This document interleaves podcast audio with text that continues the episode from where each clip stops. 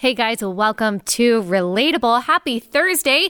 This episode is brought to you by, you guessed it, Good Ranchers. Go to goodranchers.com slash Allie. That's American meat delivered right to your front door. Goodranchers.com slash Allie.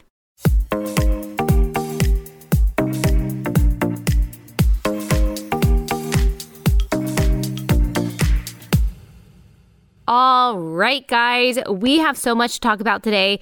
Just as a reminder, this is the last episode until after Memorial Day. Next week, we'll have some new content coming out, but we won't have any new podcast episodes. We're just taking a little vacation as a relatable team. So I know that you're going to miss us. We're going to miss you. We're going to come back with a vengeance after Memorial Day. And I wanted to make sure that I leave you with an especially good episode that you can just be chewing on for the next several days. Here's the rundown of what we're talking about. We are going to be talking about the attacks on the pregnancy centers that are happening by pro abortion advocates in light of the potential overturning of Roe v. Wade. Uh, we are going to be talking about the stunning silence and the hypocrisy from the media when it comes to that, and the vague terminology used by the DHS when they said that they are expecting violence when it comes to the abortion issue and which side it's actually coming from. And we are also going to talk about um, the hypocrisy from organizations like the Anti Defamation League. You'll see that the New York Times has cited the Anti Defamation League when they're talking about white supremacist violence, but does that really paint the whole picture of extremism in the United States? We'll talk about that. Also, going to talk to you about this crazy exchange that I had on Twitter with someone who really claimed that she would rather abort her child than adopt her child out to white evangelicals.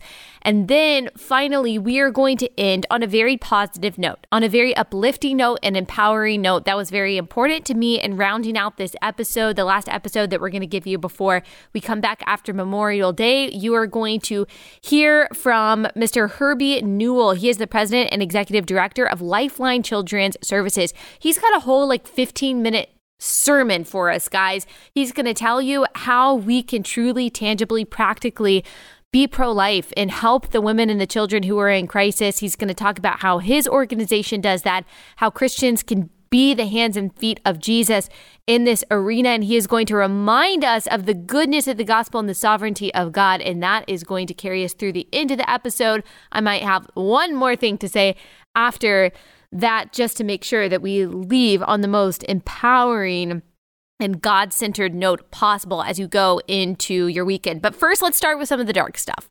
Let's start with some of the craziness that is going on at pro life clinics across the country. Unfortunately, they have been subject to vandalism, they've been subject to threats, they've been subject to threats of violence. There are two organizations Ruth sent us, you know, like Ruth Bader Ginsburg, as well as Jane's Revenge, who are really promising intimidation, not just of these pro life pregnancy centers, who, by the way, are doing all of the work that pro abortion advocates say that Christians and pro lifers, anti abortionists are not doing. They're telling us that we're just pro birth. Well, these pregnancy clinic, uh, these pregnancy clinics, these um, pregnancy centers are doing all of the post birth and prenatal work that these pro choice, pro abortion advocates say that we are not doing, and they are actually destroying these clinics. So, this is happening in Reisterstown, Maryland. This is according to WBAL TV. Vandals spray painted threatening messages onto pregnancy center there. This is CareNet Pregnancy Center. The graffiti said, if abortions aren't safe, neither are you. Not a clinic. You're anti choice, not pro life. This was signed apparently by Jane's Revenge. This is also the group that took credit for the arson attack at Wisconsin Family Clinic. They spray painted over surveillance cameras to hinder investigation because, of course, they are cowards. In Denton, Texas, video shows vandal spray painting forced birth is murder on Denton Pregnancy Center, police say. Now, just think about the irony in that statement. Think about how deluded and depraved your mind has to be to say that a woman who is unable to murder her child before birth, that that is murder. It's murder to not murder a child. Like, really think about that and just how corrupt and how given over your mind must be to lies in order to actually think that way this is it was called Loreto or it is called Loreto House Center and it was spray painted on Saturday morning. It also was written not a clinic, so I'm guessing that this was also by Jane's Revenge, which I guess is a domestic terror organization, which is not surprising at all. These people are advocating for the murder of defenseless children we shouldn't be surprised that they are also terrorists. Um, according to Fox News, at least five pro life pregnancy centers vandalized within a week of the SCOTUS opinion leak. It chronicles uh, Manassas, Virginia, First Care Women's Health. Abortion is a right was written on there. Fake clinic was written on there. Liars was written on there. Of course, there was all kind of damage to the property as well. Portland, Oregon, unfortunately, not surprising. Southeast Portland Pregnancy Resource Center smashed windows, spray painted FCPCs. Again, these are centers that are providing free services to women beyond just trying to convince them to keep their child, which honestly, at these pro life pregnancy centers, there's not a whole lot of like earnest and loud persuasion. There's not this shaming. There's not so called fear mongering. There is truth being told, which I understand the pro abortion side doesn't like. There is, there are sonograms being given. There are heartbeats being heard. There are babies seen on the ultrasound screen. And if you're truly pro life, then you should be truly informed consent, right? You should want the women who are making the choice to have all the information possible. They should know about adoption. They should know what the abortion procedure entails, which, wow, the banshees on the pro abortion side will absolutely just shriek and ree all day if you just talk about what an abortion is. They do not like to hear the truth about the brutality of the abortion procedure. They like to think that just fairy dust is sprinkled over the woman's abdomen and the baby goes back into, you know, the stratosphere. Um, somehow they don't like to hear that it's actually brutal, it's actually violent, it actually involves poison, it involves starving, it involves pain, it involves dismemberment, and it's not just grotesque for the baby who is enduring it, but it's also a bloody and can be a very dangerous procedure uh, for women as well. The pro abortion side doesn't like to hear the truth. That's why they rely on euphemisms. That's a, th- why they rely on obfuscation. That's why um, they rely on just lies and propaganda because the truth really hurts them. And so that is why you're seeing the violence that you do. You know, like when you um, are dealing with a toddler who can't articulate what they want, they are just physically incapable, mentally, they don't have the capacity, the capability quite yet to be able to logically think through the decision that they're making or to be able to really verbally say what they want. And so they just kind of throw a temper tantrum. They just kind of get angry because they're so frustrated by you not understanding what they want and their inability to say what they want. Yeah, that's a that's a lot of progressives. That's pretty much all pro-abortionists. You try to meet them with any facts, you try to address them with any logic, you try to have a reasonable dialogue with them to try to show them the truth of abortion rather than addressing anything that they that you say. They use red herrings, they use non sequiturs, um, they just get really angry, they throw ad hominem attacks, they say mean things, they vandalize your pregnancy centers. Yeah, that's what they do because they have an infantile understanding of the thing that they say that they are defending. So that's what's happening across the country. Even the Department of Homeland Security, Biden's Department of Homeland Security, which we understand um, is run by left wing ideologues, as we have tracked for the past uh, year and a half. Uh, according to CBS, uh, DHS bulletin cites at least 25 violent social media threats have been referred for investigation following the SCOTUS draft opinion leak. Quote, these threats included discussion of burning down or storming the Supreme Court, as well as attacks on Congress. The bulletin warned of an emerging threat to government, religious, and reproductive health care personnel and facilities and ideological opponents, and marks the first intelligence bulletin explicitly issued to state and local law enforcement regarding abortion related um, extremism in the wake of the opinion draft leak. The volume of violent threats targeting Supreme Court justices, members of Congress, other officials, clergy, healthcare officials, and providers, and others associated with the abortion debate are likely to persist and may increase leading up to and following the issuing of the court's official ruling, the bulletin added. So you'll notice some language in there. You'll notice the use of healthcare officials um, instead of abortion providers. So that tells you ideologically where they are aligned.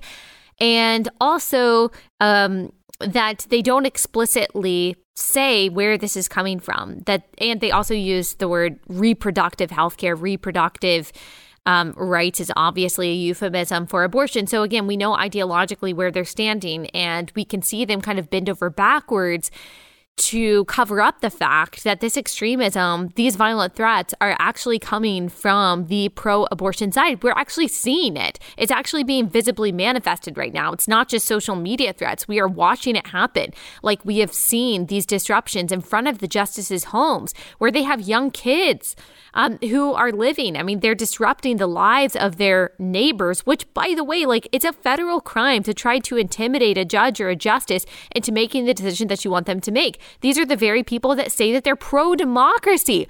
It is not pro democracy to try to ensure that your country is ruled by mob rule because that's what it is. Like, if these protesters in front of the houses of these justices are successful, like say Barrett and Kavanaugh and Alito, they say, okay, fine, we're going to vote to ensure that Roe v. Wade is not overturned. Then we are run by a mob, which unfortunately I think already happens. I judges and justices, especially when it comes to cases of police brutality, um, they are subject to intimidation and mobs and threats. And so, in some ways, we are already ruled by mob rule. But like you understand that if you say that you're pro democracy, but you're also for the intimidated of, the intimidation of justices, um, that you're not actually pro democracy. And of course, as we've talked about before, the left is not pro democracy. They actually mean the opposite of democracy when they say democracy. When they say democracy, what they mean is authoritarianism that they like. When they say authoritarianism, what they mean is democracy they don't like. That's just true. You can apply that rule anytime almost anytime you hear a progressive um, use those terms. Axios actually says um, Axios reported on this and actually said that abortion related violence historically has been driven by anti abortion extremists. I'm sorry, I don't believe it. I'm sure that that happens. I'm sure that that happens. I'm sure that there are Planned Parenthoods and there are abortion providers who are, by the way, like the greatest committers of violence in this country.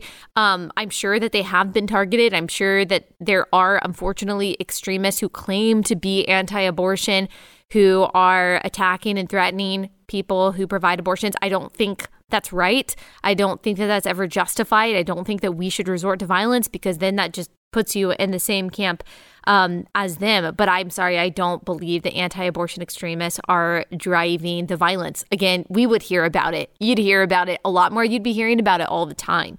Um, we're actually seeing the violence and the vandalism and the intimidation coming from the pro abortion side. But again, Axios, CBS, the DHS itself is really kind of trying to cover up where the violence and where the intimidation is coming from. That's not a surprise at all. They're not truth telling organizations. These are people who are just run cover for the left. They're left wing activists.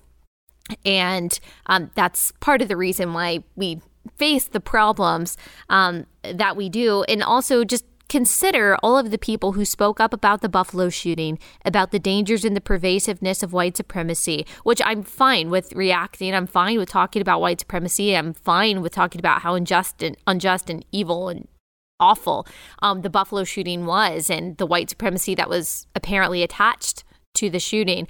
But notice that a lot of the Christians that you follow who claim to just be for justice, who claim to just be telling the truth and totally impartial and not political and partisan at all, notice what they talk about and what they don't talk about. Notice that they highlight that. Again, that's fine, but that they aren't highlighting the domestic terrorism that is happening at anti abortion crisis pregnancy centers across the country. You don't have to comment on everything, but if you have a pattern of only commenting on something because there's a white perpetrator and because you can advance a left wing agenda and not covering the previous, you know, attacks, the previous terrorist attacks that we've had, and the current domestic terrorism against pro life pregnancy centers, then maybe you're not just telling the truth. Like maybe you are just completely partial and you're completely biased when you talk about things that you say just have to do with justice. Something to consider, something to consider for us as we observe um, as we observe the commentary that comes out of Christians online. All right, we're going to talk um, a little bit more about this. We're going to talk about, in light of what I just said, whether or not um, we should be most concerned with white supremacist terrorism or whether we also need to be directing our focus towards forms of terrorism like those against the pro life pregnancy centers based on what the Anti Defamation League and the New York Times are telling us. Um, let me pause and tell you about our first sponsor for the day, and that is Good Ranchers. All right, guys, on Memorial Day, we're probably going to be grilling out. We're probably going to be cooking some barbecue. We're probably going to be grilling some burgers. And I know that we are going to be enjoying Good Ranchers American Wagyu burgers because they're so good. They're raised right here in the United States. It produces they produce the rich buttery texture that people who know their steaks crave. You can uh, you can grill these, you know, outdoors, inside, prepare it any way you want to. They're all individually wrapped too. So if you just want one for yourself or if you want 10 you can do that that um, you just put them in your freezer that's how where we put all of our good ranchers meat. We bought like this deep freezer just for our good ranchers meat. And then i take the meat out every night at like 4.30 or so. And i thaw it. Yeah we eat dinner early at our house and then we prepare it with sides. It just makes our life so much easier. I truly love Good Ranchers for that reason. Plus, it's high quality, and I love supporting American farms and ranches. Another great thing about this is that when you subscribe to Good Ranchers, you get your box of meat every month right to your front door. They lock in your price. So, as prices are raising across the country, are rising across the country um, on meat products, you don't have to worry about that with Good Ranchers. As long as you're subscribed, your price will not change. Plus, with my link and code, code Allie. Uh, to you get two pounds of free Wagyu burgers, and obviously you get zero inflation. So go to goodranchers.com slash Allie. Use code Allie today. That's goodranchers.com slash Allie. All right, so I wanted to comment on this chart that you guys have asked me about. You've seen it floating around. It was shared first by the New York Times. Also, Ibram X. Kendi shared it, and you guys have asked me is this true? And this chart, we'll put it up on YouTube. This is the New York Times reporting the Anti Defamation League's data, they've counted, the New York Times says, about 450 U.S. murders committed by political extremists from 2012 through 2021. The New York Times says of these 450 killings, right wing extremists committed about 75%. Islamic extremists were responsible for about 20%, and left wing extremists were responsible for 4% and 55%, so that is included, I guess, in right wing extremists, um, were white supremacy. So, right there, that would be one contention that I have here. So, are all white supremacists always counted as right wing extremists? So, 55% white supremacy, anti government 14%, other right wing 6%. So they're saying that is about 75%.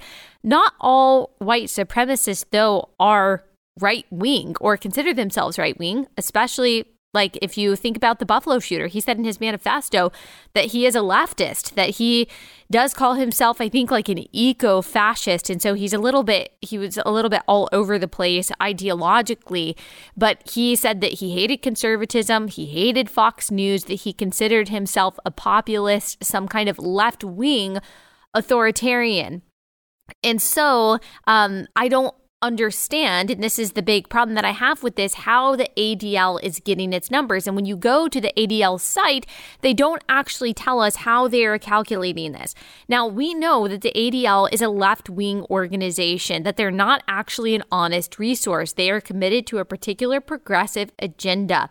And here's how we know this there are a couple resources I consulted, one of them being ADL's website, and another very long and thorough article in Commentary Magazine by by Seth Mandel about the ideology, the politics that um, is driving, that are driving the head of the ADL and why we really should be kind of questioning the information and the data and the analysis that they're putting out based on that. So I looked at the ADL's site because I had some questions about how how are they calculating this? How are they finding this data? I have no problem with accepting the fact or acknowledging the fact that white supremacists are driving political extremism um, or extremist based killings in the United States, if that's actually true, I do have a problem with them lumping all white supremacists as right as right wing without actually telling us why they are categorizing them as that or providing us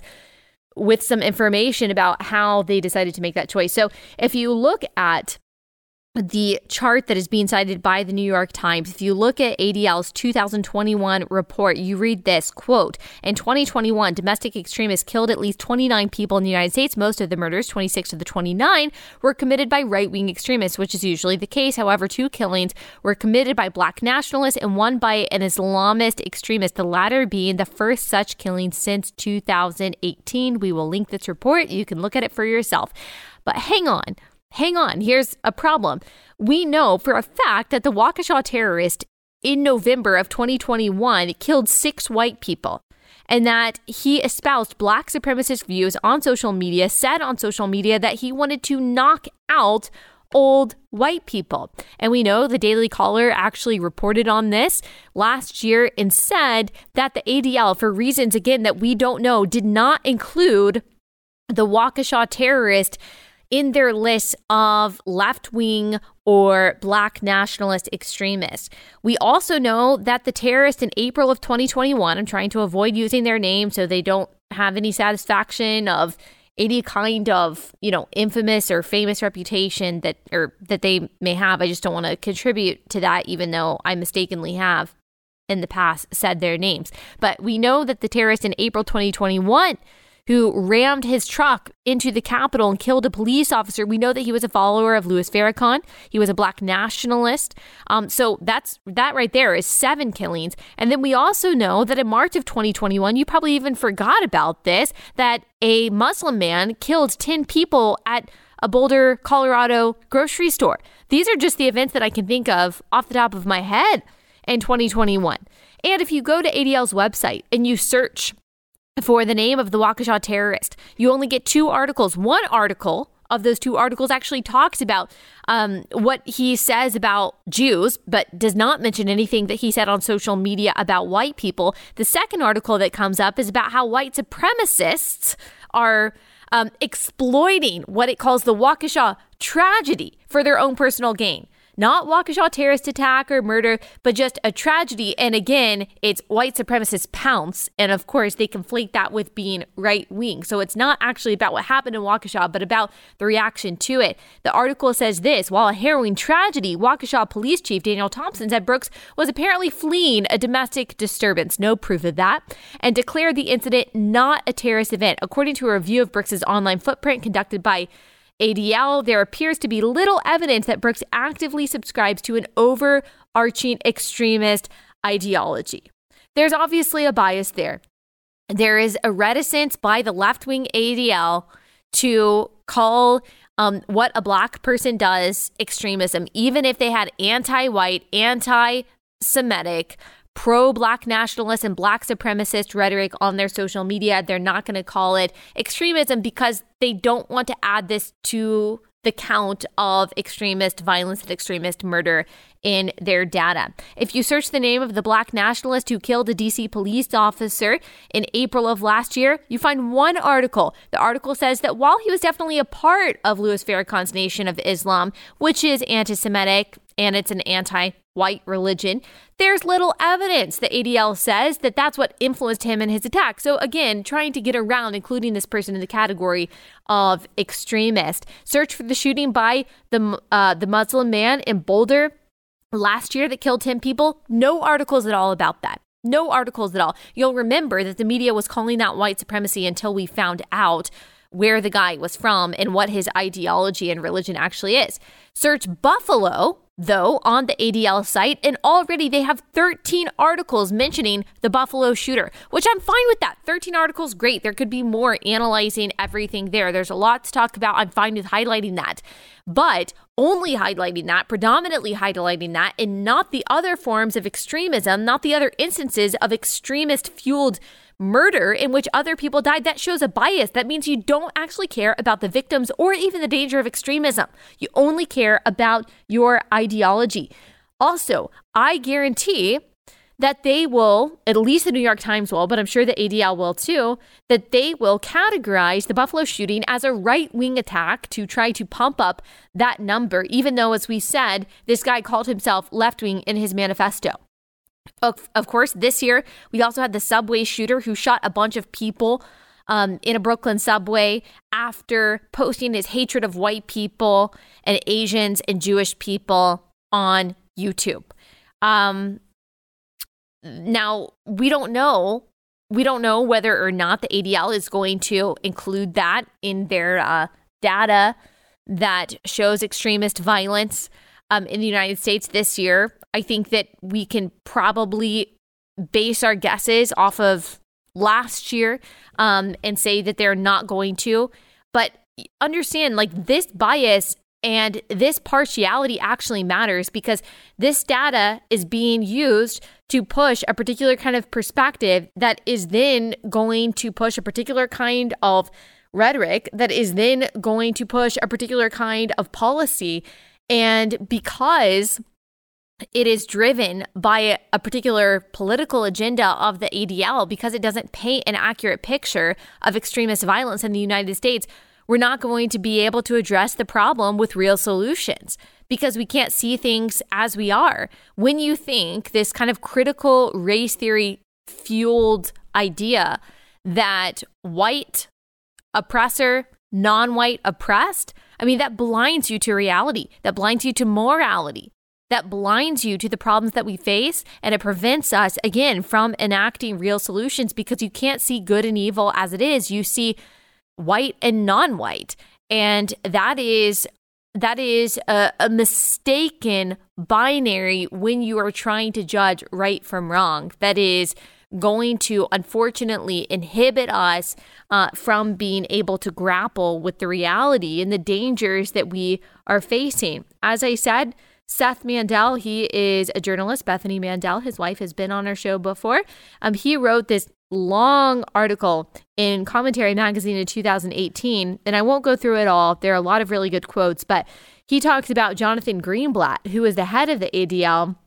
He um, succeeded longtime ADL director Abe Foxman in 2015. Jonathan Greenblatt worked for the Obama administration, and he has taken the organization in a decidedly and overtly left wing direction, commenting on political issues that the ADL hasn't always commented on, uh, has commented a lot more on abortion and Roe v. Wade and the danger of the Supreme Court deciding in favor of the Christian baker, Jack Phillips. So, almost an anti religious liberty position that it's taken, spoke out immediately against uh, Kavanaugh's nomination. And it was so obvious, it was so quick that that was just a reflexive reaction to anything anyone that Trump was going to nominate spoke out against uh, Trump policies and um, the and Mandel says Seth Mandel says that yes, the ADL will you know sometimes kind of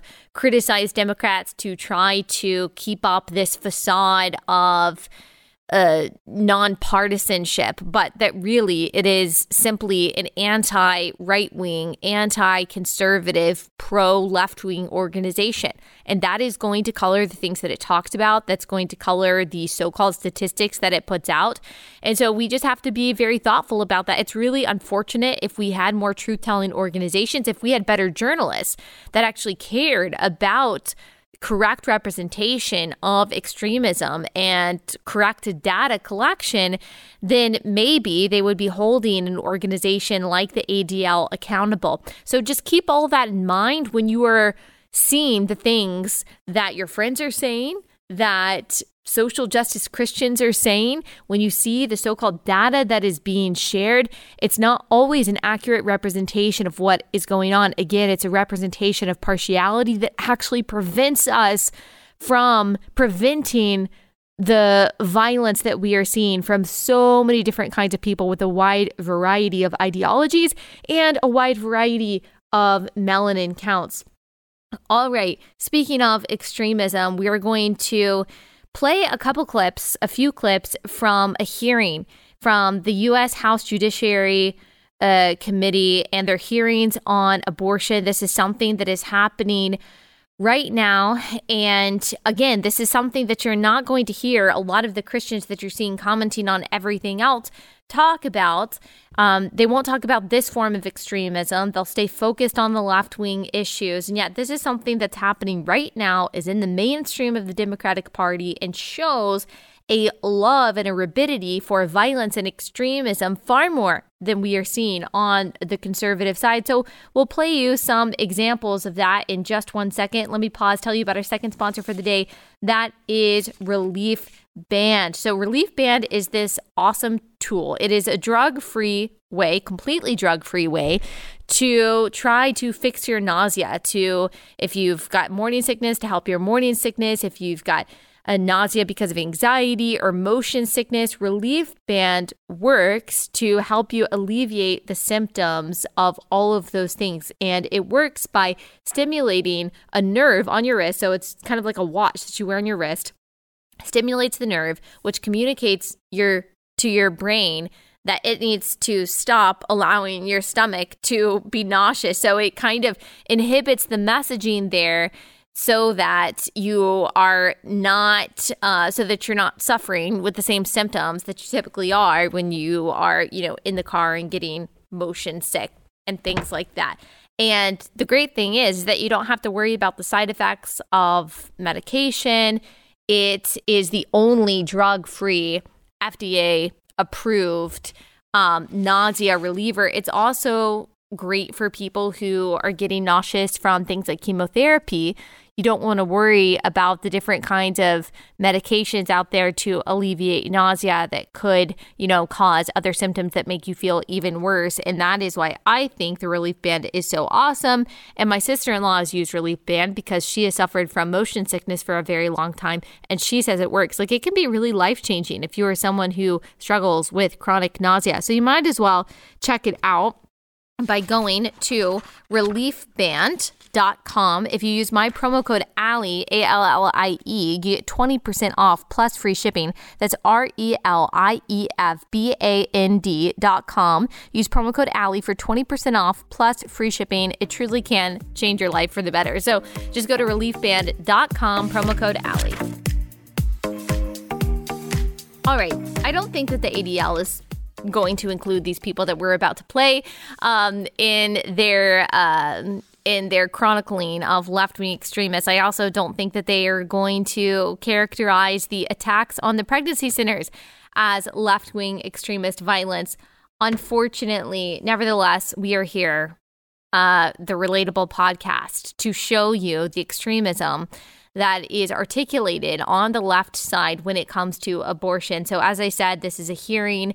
These are Republicans that you will hear questioning the witnesses Amy Arrambide. She is the executive director of Avow Texas, an abortion rights advocacy organization in Austin, Texas. There's an abortion provider that you will hear have an exchange with some representatives. So here is Representative, Republican Representative Mike Johnson.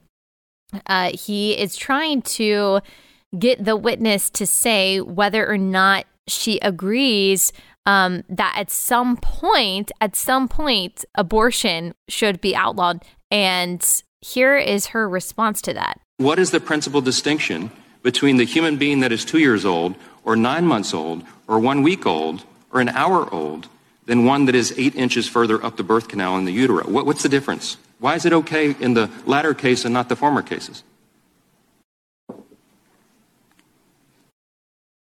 I trust people to determine what to do with their own bodies. Wow.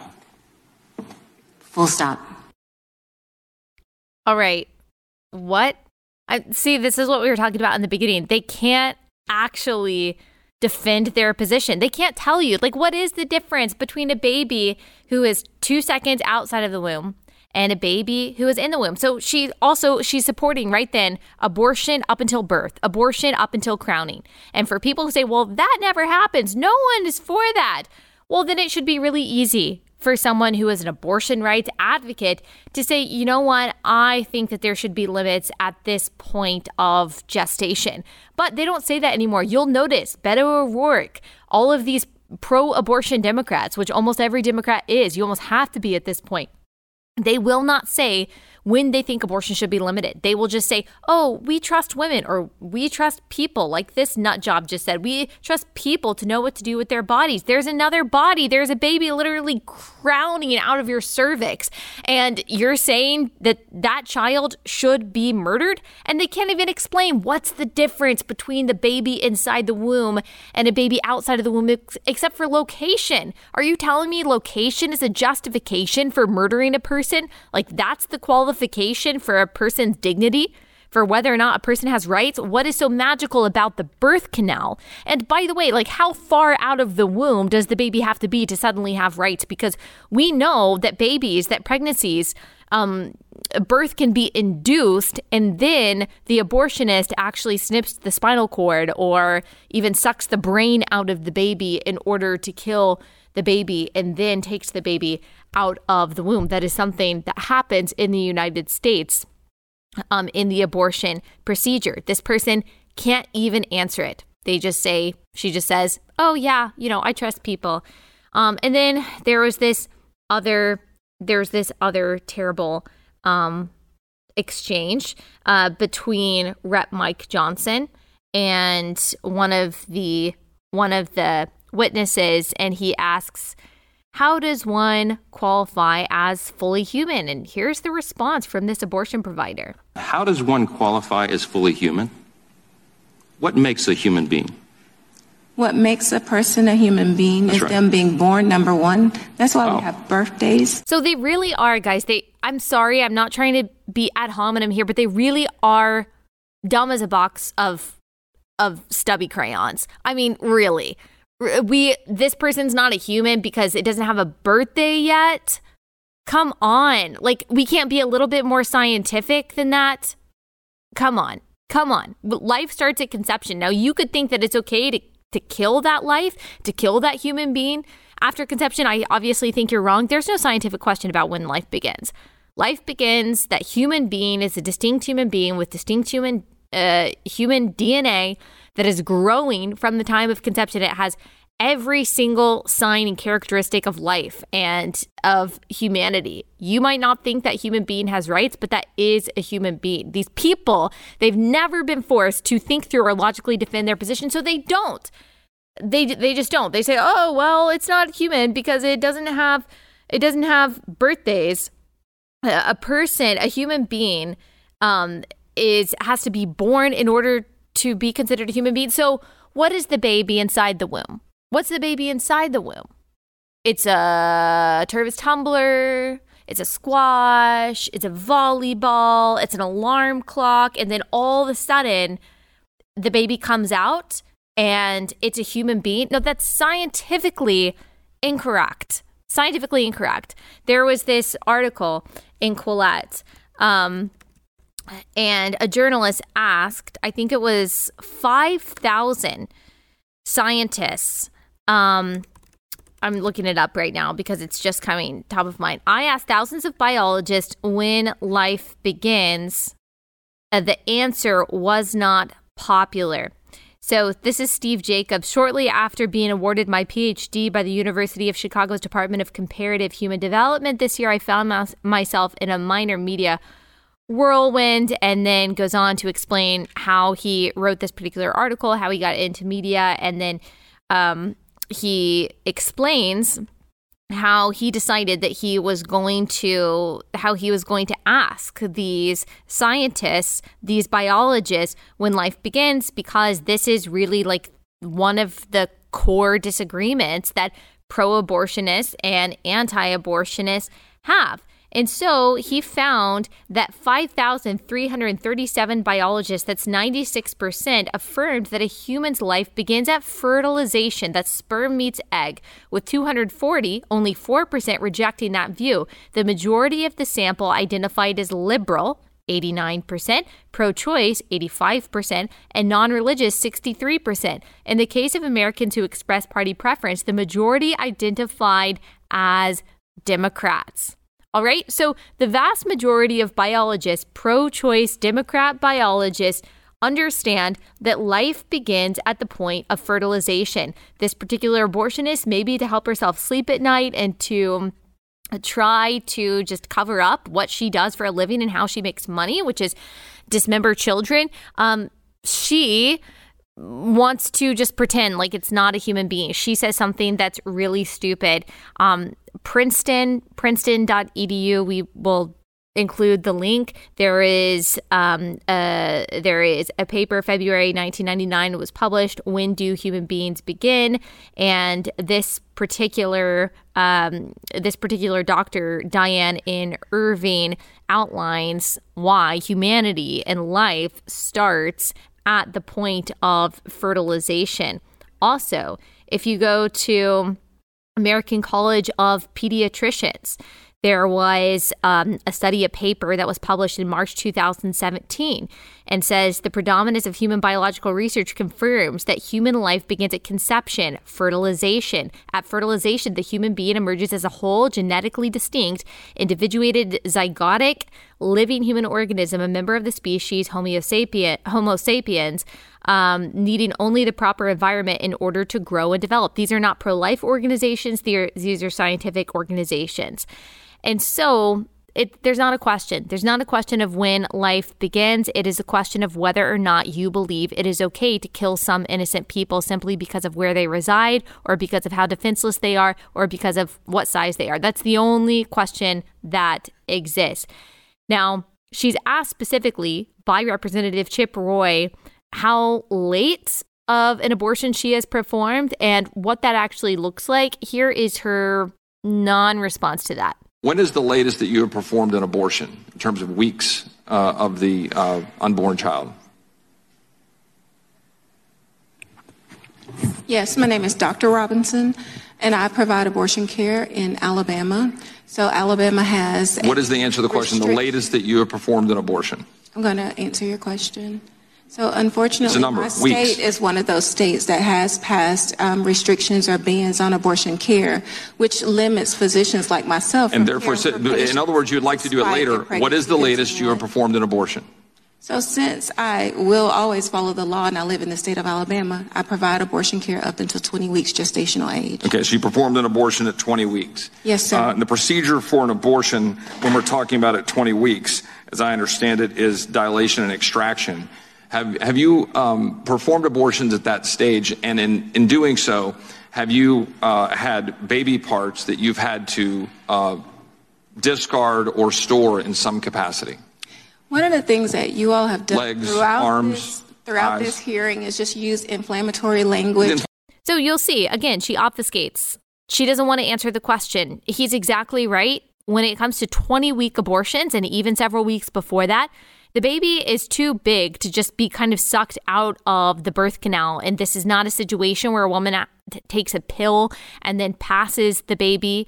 Um, this baby has to be torn apart with forceps at this point. The the woman has to be dilated, her cervix has to be dilated. Hopefully the baby has died at that point. There are procedures that are that precede um, the in clinic procedure that um, in which the abortionist has to reach inside the woman with forceps and typically with a suction tube and to get out the baby's limbs to crush the baby's skull and to then pull the baby out of the birth canal that is what an abortion looks like at 20 weeks. This woman obviously doesn't want to talk about it. She calls that inflammatory language. Yeah, abortion is inflammatory. Just talking literally about what abortion is, that is inflammatory. And then my personal favorite, a representative asks one of the witnesses, you know, what do you, I mean, what do you consider uh, a woman? And here was her response. What do you say a woman is? I believe that everyone can identify for themselves. Okay. Um, do, do you believe then that men can become pregnant and have abortions? Yes.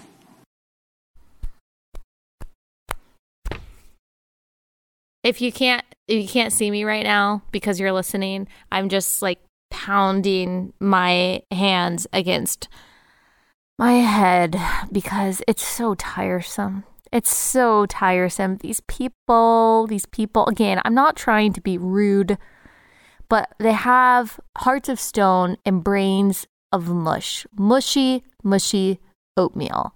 Not even like well formed oatmeal. I'm talking about like just like watery oatmeal. Their brains are made out of that. And again, it's not like it shouldn't be surprising because we are talking about we're talking about people who worship the father of lies. And so of course they're going to believe lies. We're talking about people who have depraved, corrupt mind. It reminds me of the verse and let's see in oh it's in romans 121 for some reason i thought it was in ephesians so romans 121 for although they knew god they did not honor him as god or give thanks to him but they became futile in their thinking and their foolish hearts were darkened um, and so that is what has occurred here the foolish heart has been darkened and they do not have understanding of what is good and right and true. Here's the verse I was thinking about in Ephesians, Ephesians 4:18. They are darkened in their understanding, alienated from the life of God because of the ignorance that is in them due to their hardness of heart. Oh, this is perfect description of what we're looking at here. They have become callous and have given themselves up to sensuality, greedy to practice every kind of impurity, but that is not the way you learned Christ. Assuming you have heard about him and were taught in him as the truth is in Jesus, to put off your old self, which belongs to your former manner of life and is corrupt through deceitful desires, and to be renewed in the spirit of your minds, and to put on the new self created after the likeness of God in true righteousness and holiness. So if you find yourself as a Christian agreeing with any part of what we just heard, like you should really you should really consider. You should really consider the true state of your heart and who you worship. If you're worshiping Christ or if you're worshiping yourself, and really that would be worshiping Satan, even if you think that you're worshiping the government or yourself or your spirituality, whatever it is, there are really only two options. Um, and so, this is the kind of extremist rhetoric, the kind of violent rhetoric that is completely normalized on the Democratic side. This is what the pro abortion movement looks like. This is mainstream. This is not me not picking random people on Twitter. This is what the pro abortion movement looks like. There's always time to get on the right side of this. There's always time. And speaking of violent rhetoric and speaking about what the progressive pro abortion side looks like, I'm going to tell you about this wild tweet exchange that I had with someone named Jo Luehmann. I think that's how you pronounce her last name, who said something. Uh, maybe it was like the most wicked thing that I have ever seen on Twitter. And that's really saying something because Twitter is an absolute cesspool. So I'll tell you about that in just one second. Let me tell you about our next sponsor for the day, our third sponsor, and that is Birch Gold. So the Fed is realizing the dire straits our economy is in thanks to our loose monetary policy. Apparently, you can't just spend trillions of dollars every year with no repercussions. Who would have thought. So, to play catch up, the Fed has been raising rates and plans to seven times this year. You're already starting to see those ripple effects in the housing market as people's buying power diminishes. Have you considered, you probably have, what could happen in the stock market if our economy stalls out? Don't wait till that happens. It's better to be safe than sorry and to be prepared. So, take some of your profits from the stock market now solidify them with gold from Birch Gold. Throughout history, gold has maintained its value better than any other investment in the world. Text Allie to 989-898 for a free zero obligation info kit on holding gold in a tax sheltered retirement account. Text Allie to 989-898. That's Allie to 989-898. Okay, we're going to go right into just like the darkest of the dark when it comes to progressivism and the pro abortion side. And then we're going to have that interview. I told you this is going to be a longer episode, a mega episode. Um, we're going to play that interview with the head of the pro life organization that is going to remind you of the light and the goodness and the power of God, and that our cause in being anti abortion and just being ambassadors for the gospel is so worth it. But first, let us delve into the darkness of this Twitter exchange. So, Jo Luehmann, she tweeted, I would rather get an abortion than have a brown child who ends up being adopted by white evangelicals. It is not a kindness to children of the global majority, guess she's talking about black and brown children, to give them to people who will traumatize them with self and ancestral hatred. And abortion is an act of love. Now, recall that passage that I just read out of Ephesians 4. Their foolish hearts were darkened. That's Romans 1, Ephesians 4. They're darkened in their understanding. They are filled with foolishness and depravity and corruption. And that if Jo were listening to this, she would have no idea. It would be like I'm speaking a different language to her. She would be so hostile and angry to what I have to say because she is in total submission to wickedness. That's why she is able to say something like an abortion is an act of love. It is the exact opposite of the act of love. It is an act of selfishness. It is an act of hate. It is an act of violence um, against a vulnerable and defenseless, and innocent human being. And there's so much disconnect in what Jo believes because maybe the only thing that I've heard her say, one of the only things that I've heard her say, this is a real person, by the way. I know it reads as a parody. This is not a parody. I've had an Instagram live with this person. This is a very real person. Um, the only thing, one of the only things that I've heard her say that I agree with is she said that, you know, children are marginalized. Children are the most marginalized group in the world. She was responding to a TikTok where someone was saying, like, F them kids and was being rude about kids.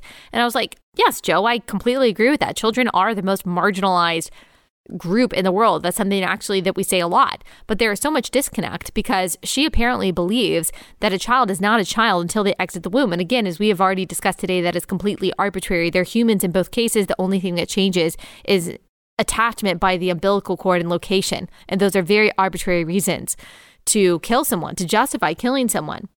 But Jo actually says that it's not just for her about like not raising a child. For her, like she would rather kill a child she would rather a needle go through her abdomen into the heart of a wiggling baby so that fetal demise is ensured by forcing a heart attack using the same chemical combination that is used to execute a murderer's on death row in a lethal injection. She would rather that child be killed in that manner and then dismembered with forceps and taken out of her cervix than a child be adopted to a loving family who would raise them well, who would care for them, who would show them the love of Jesus because they are white. It's not the evangelical portion that she cares about, although she does have a problem with that too. It's really the white evangelical portion that she cares about. Of course, I went back and forth with her because I couldn't resist, even though typically I ignore the ridiculous things that she says. She says ridiculous things all the time. Um, and typically I ignore it. Uh, however, I um, responded this time, and I said basically what I just said that she would choose the abortion that I just described over having her baby raised by Christians who will love him and she sincerely believes that she's on the right side. She responds by saying, Allie, don't please. My body would literally not survive a pregnancy right now. After several abdominal surgeries, it wouldn't. But even if it did, my family wouldn't. And adoption is not an alternative when people like you could end up raising my child. Oh, your child would be so fortunate to be raised by a husband and wife who would care for them in every way. And she goes, other people said the same thing that I did. And she actually said evangelicals are, white evangelicals are not loving parents. Wow, what a statement to make. White evangelicals are not loving parents. Just think about that. Think about that, parents out there who, like me, would die for your children, die a thousand deaths if you could for your children, would literally do anything for your children, would give up, would sacrifice, would do absolutely anything to ensure your child's protection. Um, I know a lot of you out there who you have fostered and you have adopted children who are not white. Because you love God, because you love your neighbor, because you've advocated for the most vulnerable, Jo thinks that it is better for a child to be poisoned, to be starved, to be dismembered, for their brain to be sucked out, and for their skull to be crushed than for a child to live and be adopted by loving parents. And it shouldn't surprise you that there are plenty of people on Twitter who agree with her because they don't have any problem with abortion. And they actually think being a Christian is worse. Um, than being a murderer. Literally, that is what they believe. I responded, I said, You would rather your child be brutally murdered then adopted by people who would care for them. That's ghoulish, Jo, even for you. And she says, care for them, residential schools, forced conversions, racism that kills black and brown people and is defended by white evangelicals. You overwhelmingly voted for and supported Trump, a misogynistic, racist, xenophobic man, euphemism, euphemism, blah, blah, blah, word salad. And you are homophobic, she said. Oh no, someone who believes in what human beings and Christians have believed for thousands of years about sexuality and marriage, raising children who would have otherwise not had parents who could care for them. Um, and I had a lot of people going back and forth saying, You didn't describe abortion correctly. That's not, she said, that's not what happens in an abortion when I described a second trimester abortion. Yes, it is. It literally is. Pro abortion activists just literally, they just tell you you're lying. You're just lying. You're just lying about it. And they don't actually correct you because they don't know what an abortion is. They literally don't know, or they do know and they just want to lie. Now, Jo, she got a lot of attention. She got a lot of attention because of this. Matt Walsh uh, quote tweeted her. Matt Walsh has a huge audience. Charlie Kirk tweeted about her, huge audience. There is um, this account called The List that puts like bad uh bad tweets on this list and like advertises it and shows like hey these are the bad tweets of the list. People right left and center make this list every week. Um i guarantee i can almost guarantee like this tweet is probably going to end up on tucker carlson's show because it made such a splash.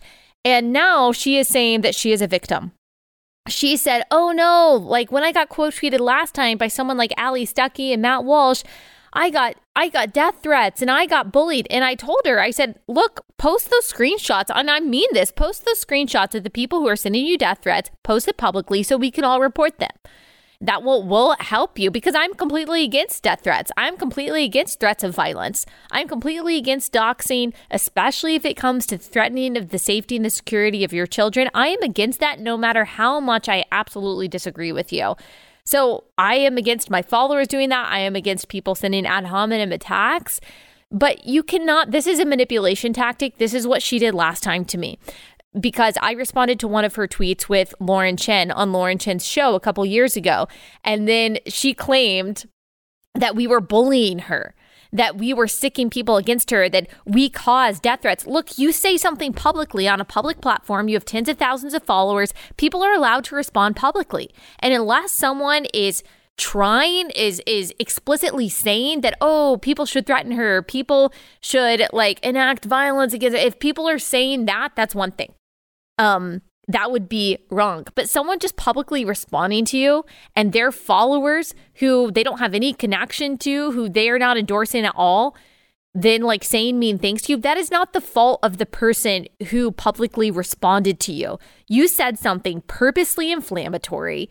The worst thing, one of the worst things that I've ever seen someone say, you said it publicly on a public platform. You have a public account. You could protect your tweets. You could make it private if you wanted to. You could have said it in some kind of private forum. You could put it behind a paywall, but you didn't. You said it publicly on your public site, and people responded publicly to you, and you're getting public responses, and you're getting public backlash because of that.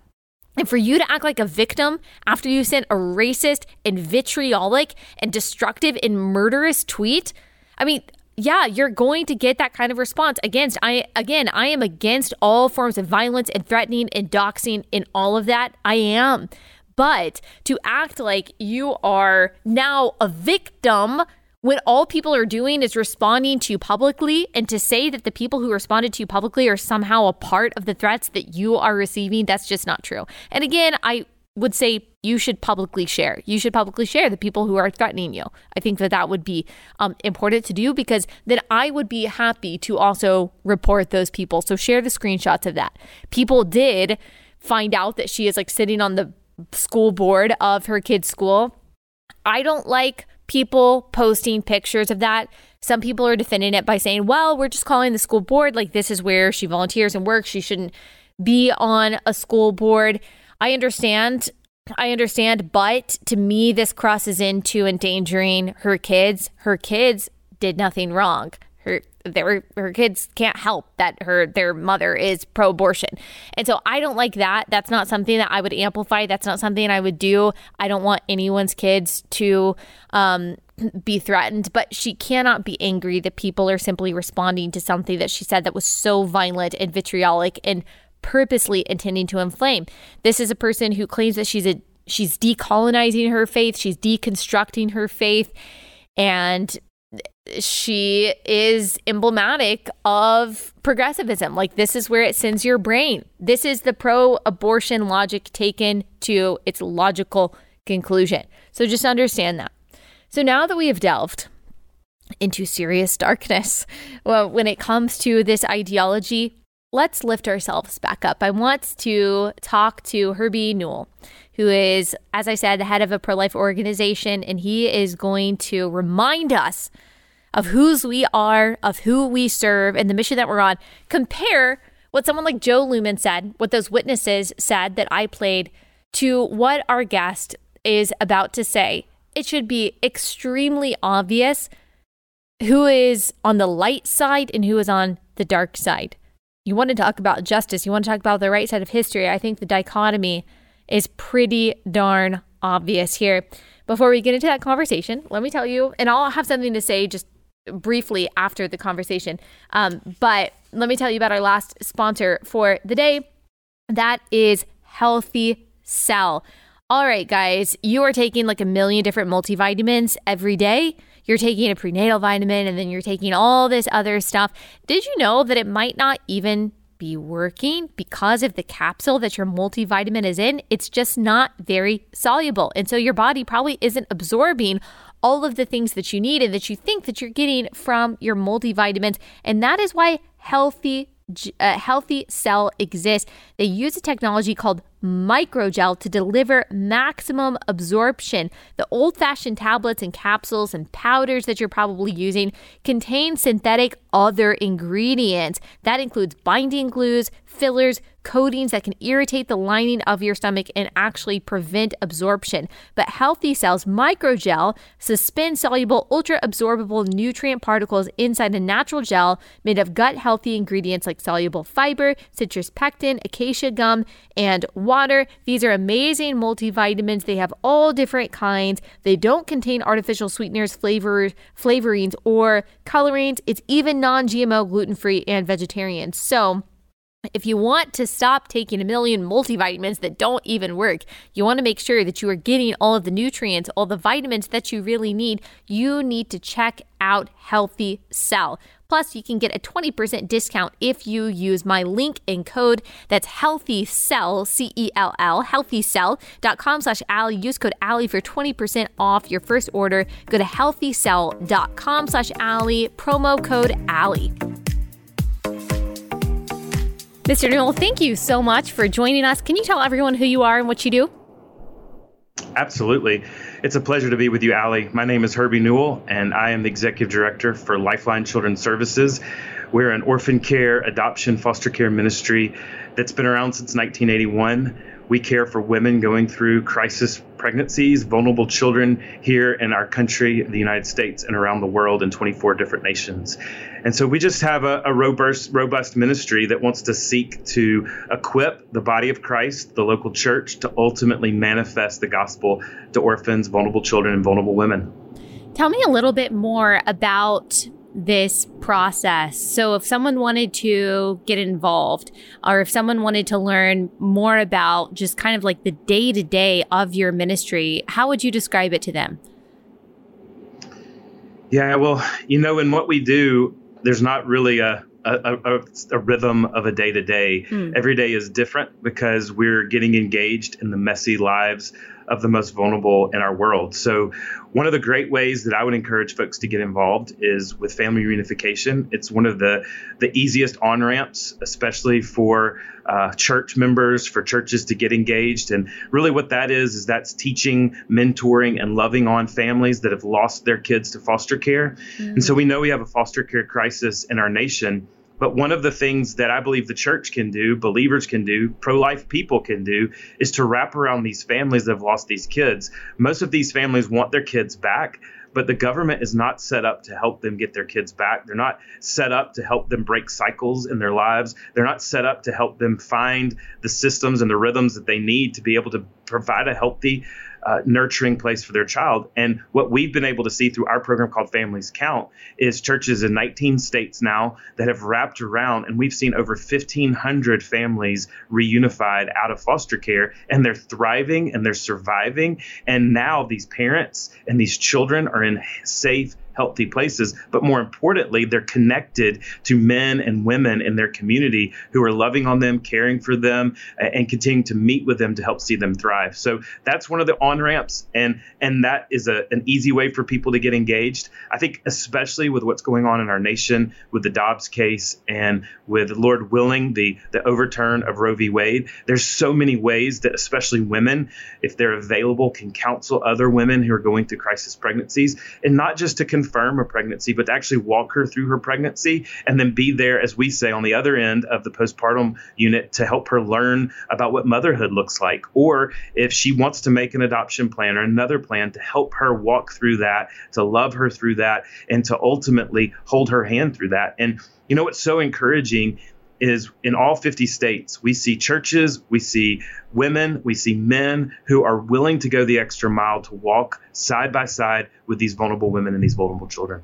Yes, I love what you mentioned about that discipleship and mentorship piece. We had a guest on, she's a journalist who recently wrote a book about the brokenness of CPS and foster care in our system. That's not to say that there aren't some great CPS workers and some, you know, great people who work in the foster care system, but many times CPS simply gets it wrong. They either reunify parents without uh, without any sort of process to try to help them break cycles of addiction to ensure the child's safety or they are preventing family reunification in cases where it really could be good. It could be healthy and safe for both the parent and the child.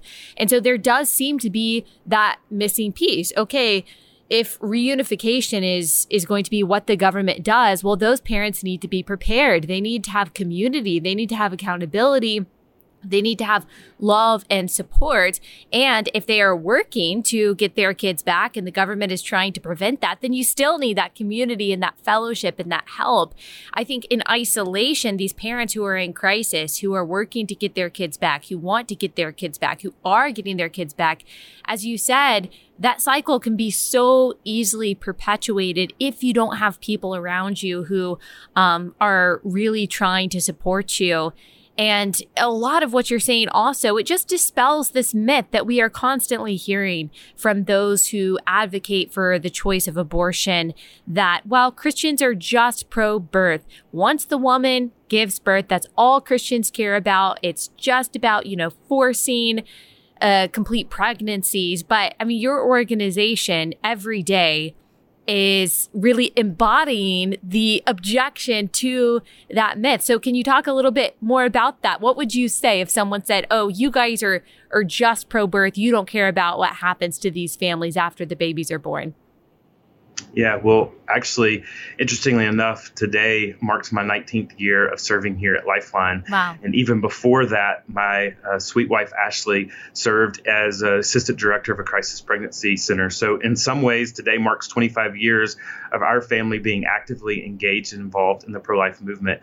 And what I can continually tell you is that the church wants to get engaged. The church wants to help women. And this whole idea that they're only there for the pregnancy, they're only there to see a woman give birth, is just not true. Uh, I, I tell you right now, if abortion were completely illegal, I've been asked by state legislatures, I've been asked by congressmen, I've been asked in D.C., you know, is it would there be families willing to adopt if abortion truly became illegal? And I can tell you, there would be millions and millions of families who would step forward tomorrow to adopt. There are families that are wanting to do something and want to do anything. And the truth is, I've got families that are lined up right now that would adopt children with Down syndrome, Turner syndrome, all range of special needs. So even this idea that Christians aren't willing to care for the most vulnerable of children that are born is just not true and it doesn't stand up. But then on the other side, you know, seeing my wife serve in the crisis pregnancy center, seeing the work that I have for the last 19 years, I've been able to work with crisis pregnancy centers all around the country. And these are some of the most uh, you know, fear, fearless women who get into the front lines, who love on these women, who stay in touch with these women, who continue to, to see them through their pregnancy, who want to be a resource, who want to be an advocate. And probably the number one question I get asked by pastors in churches is what more can we do to help women who are going through crisis pregnancy? So, the heartbeat of the gospel in our churches is that we want to be present and we want to, to come alongside of these women. And that's exactly what they need. You know, one of the things we hear on the anti or on the pro abortion uh, you know movement is that, uh, that that women who are impoverished are unfairly discriminated against. The truth of the matter is, all abortion does is still a child from a woman, but it doesn't address her true poverty. And what we see over and over is these women are impoverished, and it's not even the physical poverty they have, it's the relational and emotional poverty that they have. They don't mm-hmm. have those relationships that are going to come alongside of them and love them. And that's what the church is for, is to come and say, "Come, we want to be with you, we want to walk with you, and we want to walk and walk and do life with you." And that's the beauty of the church and the beauty of God's people. And what is your reaction to a lot of the vitriol that we are seeing with the prospect of Roe v. Wade being overturned? Because I you've been in this ministry for a long time. You just said almost 20 years, and I'm sure that you were even involved in it uh, before that. And so it's not really new necessarily the hostility that pro lifers are getting. Um, I remember a couple years ago, the New York Times reported inside an evangelical crisis pregnancy center, and um, they quoted NARAL saying that all crisis pregnancy centers are run by anti choice extremists. And we're seeing that kind of rhetoric manifested in vandalism, in violence, in all kinds of personal and even physical attacks, unfortunately. Um, tell me just like what your reaction is to some of that. And then what would your encouragement be to women who are pro lifers who are running these pregnancy centers and who are kind of afraid right now because of the backlash that they're seeing? Yeah, well, I mean, honestly, I hate to say it, I, am not surprised when you even look at God's word, I think of Isaiah, it says, Woe to you who call evil good and good evil.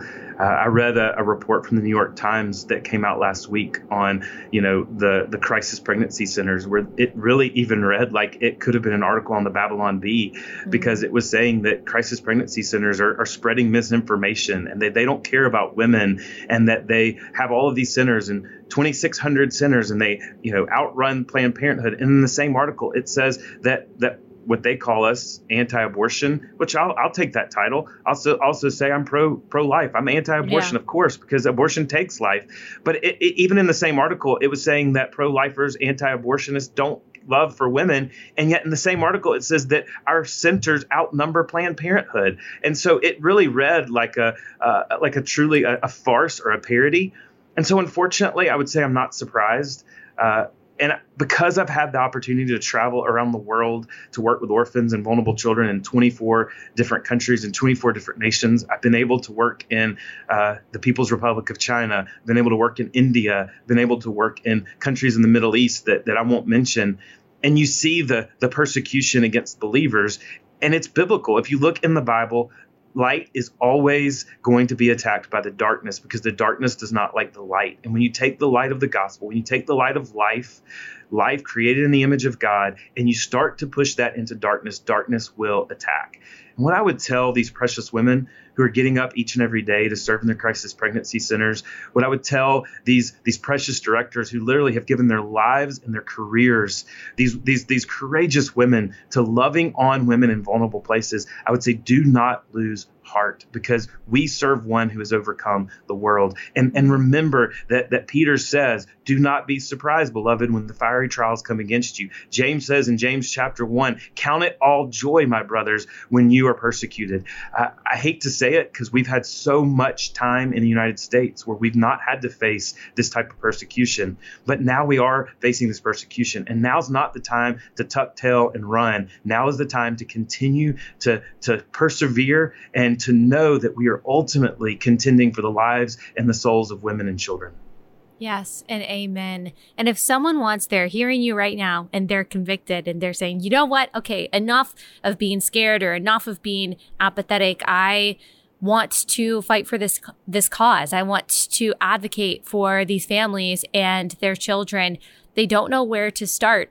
What can someone do today to ensure that they are helping and resourcing these women and children how they can?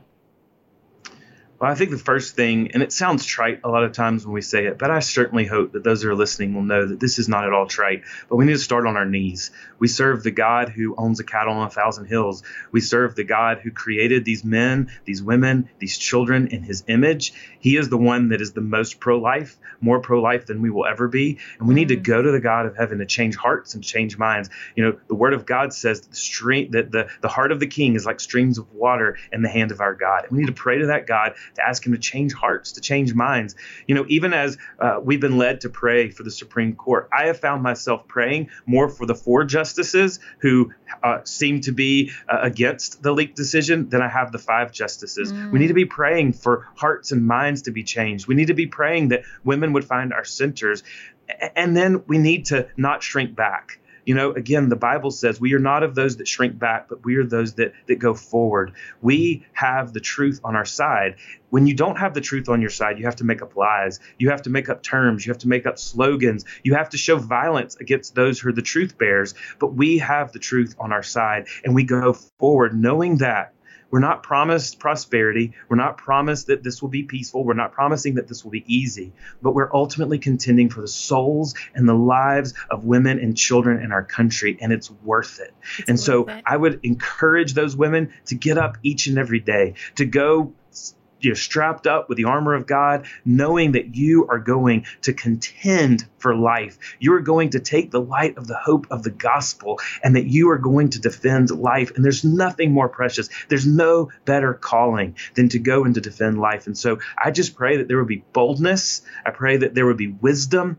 And I pray not for safety, but I pray for success in seeing the hearts and minds of men and women changed.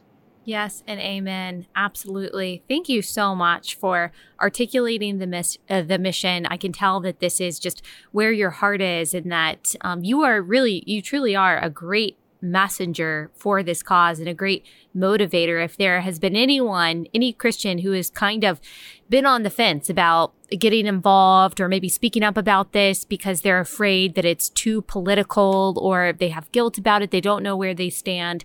I do hope and I pray that they listen to your message and they realize that this truly is a matter of life and death. This truly is a matter of good and evil, far more than it is a matter of left versus right or Republican versus Democrat.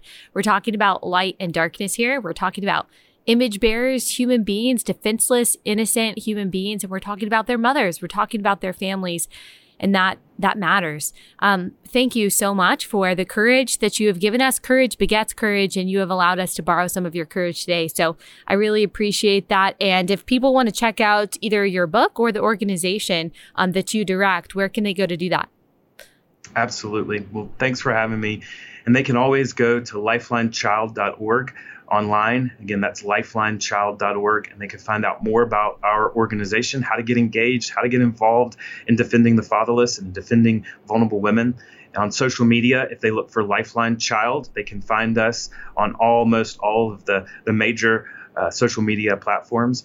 And then I also want to just encourage folks to look for Stand for Life. It's a coalition that we're a part of that includes uh, Embrace Grace and uh, the Human Coalition and Heartbeat International and other pro life leaders in this space that are coming together to say, how do we hold each other's arms up like Aaron and Hur did for Moses in the wilderness. How do we hold our arms up so that we can continue to hold forth the light in this culture of darkness? Thank you so much. I really appreciate you taking the time to come on and speak with us. It was a pleasure. Anytime.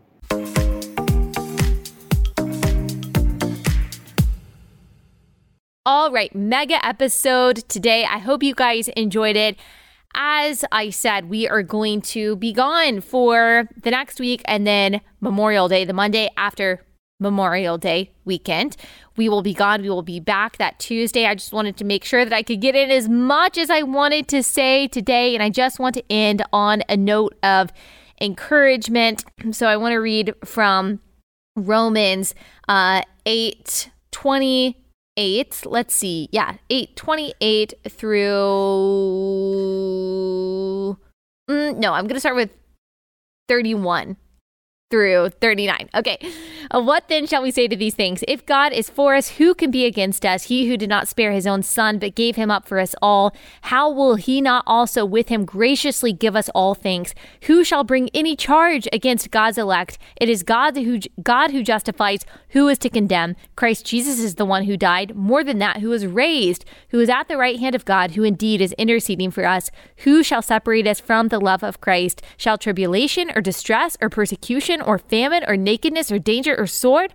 As it is written, For your sake we are being killed all the day long. We are regarded as sheep to be slaughtered. No, in all these things we are more than conquerors through him who loved us. For I am sure that neither death, nor life, nor angels, nor rulers, nor things present, nor things to come, nor powers, nor height, nor depth, nor anything else in all creation can separate us, will be able to separate us from the love of God in Christ Jesus our Lord.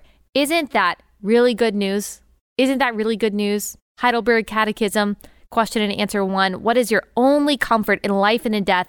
That I am not my own, but belong body and soul in life and in death to my faithful Savior Jesus Christ. He has fully paid for all my sins with his precious blood and has set me free from the tyranny of the devil. He also, remember this as you're scared to speak up at times. He also watches over me in such a way that not a hair can fall from my head without the will of my Father in heaven. In fact, all things must work together for my salvation. Because I belong to Him, Christ, by His Holy Spirit, assures me of eternal life and makes me wholeheartedly willing and ready from now on to live for Him. Keep living for Him.